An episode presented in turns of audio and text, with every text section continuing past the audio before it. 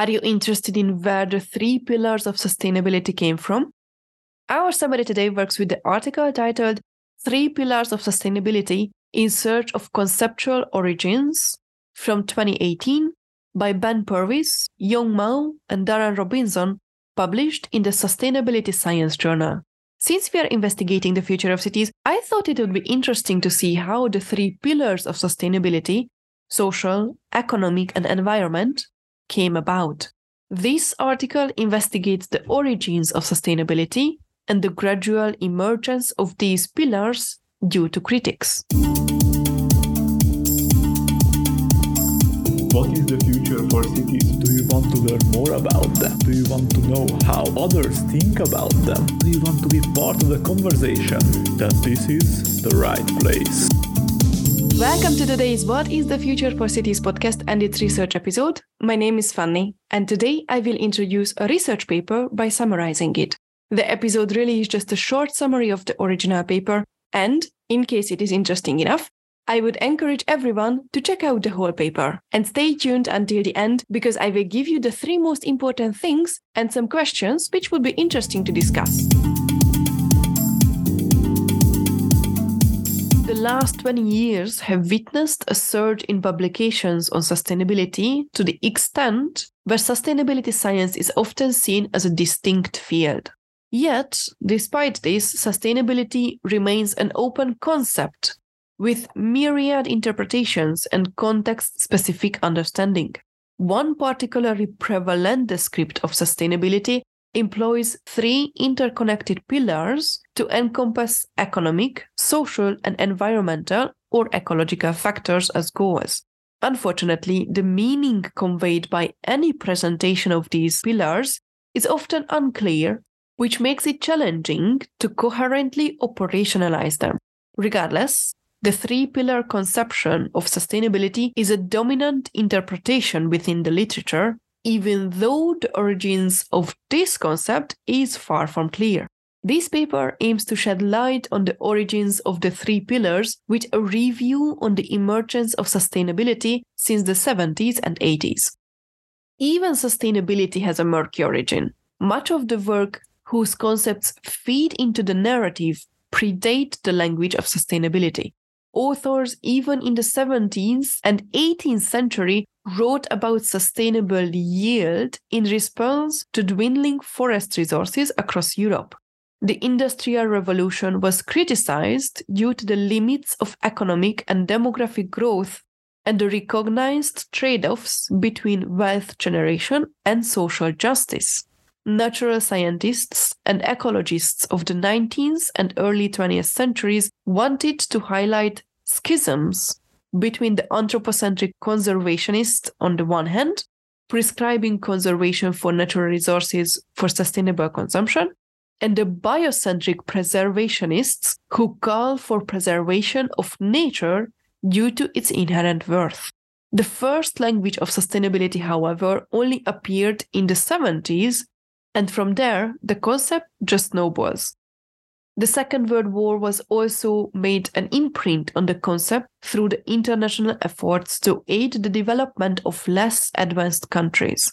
Thus, economic development evolved from specifically denoting the exploitation of natural resources in a colonial context to refer to a rise in material well being indicated by an increase in the flow of goods and services and growth in per capita income economic development became almost synonymous with economic growth. Meanwhile, the late 60s and 70s witnessed the rise of the modern environmental movement of the West, which increased the awareness of the environmental destruction caused by humans. Doubts about economic growth and development in the 70s began to emerge with arguing that the modern growth based economy was unsustainable for a finite planet.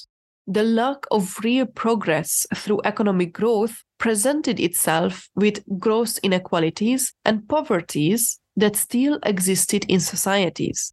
This led to a second prominent counter discourse in the development literature critiquing the focus on economic growth with calls for a shift from a focus of means to ends to better consider social problems and a basic needs approach. In the 1972 UN Conference on the Human Environment in Stockholm, marked the first global summit to consider human impacts on the environment. It was the first major attempt to reconcile economic development with environment integrity, which were commonly regarded as incompatible. This resulted in the environmentally sound development and the eco development terms for an approach to development aimed at harmonizing social and economic objectives with ecologically sound management in a spirit of solidarity with future generations. Whilst the environment was being reconciled with economic development, the basic needs approach was rejected by governments in the developing world, especially after the 70s economic slumps. In the 80s, the early environmental movements had lost momentum, and the ecological and social critics of economic development began to interweave with economic development under the term sustainable development.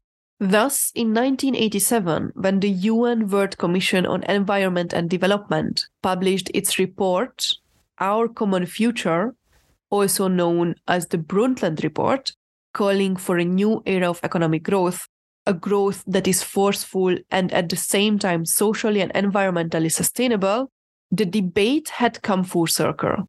Economic growth was no longer the problem, but the solution the Brundtland Report is widely cited with popularizing the concept of sustainable development. It defines sustainable development as development that meets the needs of the present without compromising the ability of future generations to meet their own needs. The following years saw an emergence in governments and international organizations pledging to hold this sustainable development idea in the core of what they were doing. However, it is still not clear where the three pillars of sustainability economic, environmental, and social sustainability came from.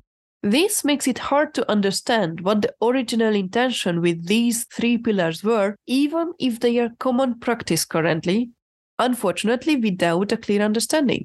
Plus, they are not even universal because some consider other and additional pillars like institutional, cultural, and technical none of the documents, like the Brundtland Report or the following Agenda 21 and the 2001 World Summit on Sustainable Development, gave any explanation, clear framework, or theoretical background. Even if previous works mention aspects of social, environmental, and economic sustainability, they do not give frameworks, judgments, and theoretical backgrounds. The missing origins of the three pillars are concerning due to their murkiness.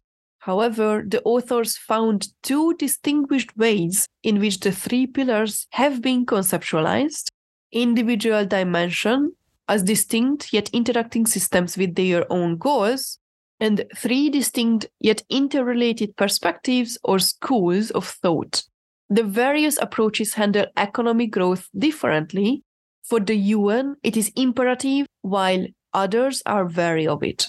On the other hand, the lack of clear conceptual basis acts further to hide the economic framing from critique, allowing for broad consensus from institutional actors that would otherwise have conflicting priorities. This highlights the problem of integration and balancing of the three pillars.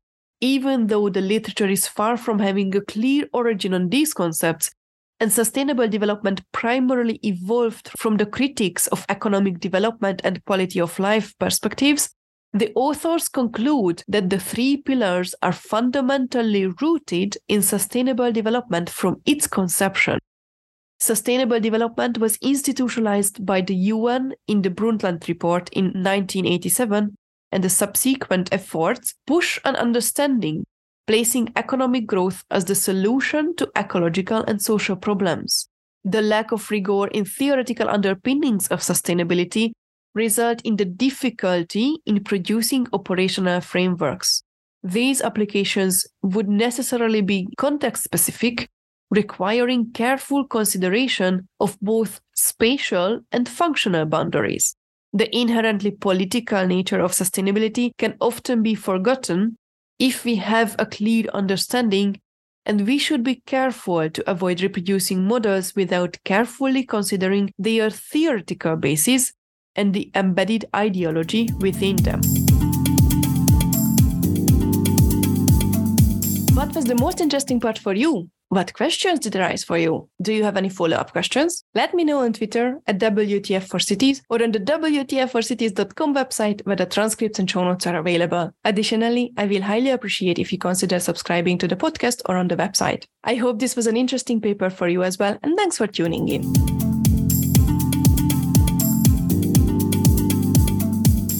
Finally, as the most important things, I would like to highlight three aspects.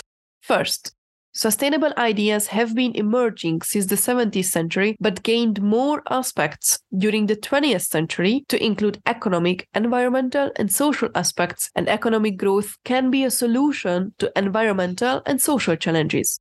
Second, sustainable development was clearly defined in the 1987 Brundtland Report as development that meets the needs of the present without compromising the ability of future generations to meet their own needs.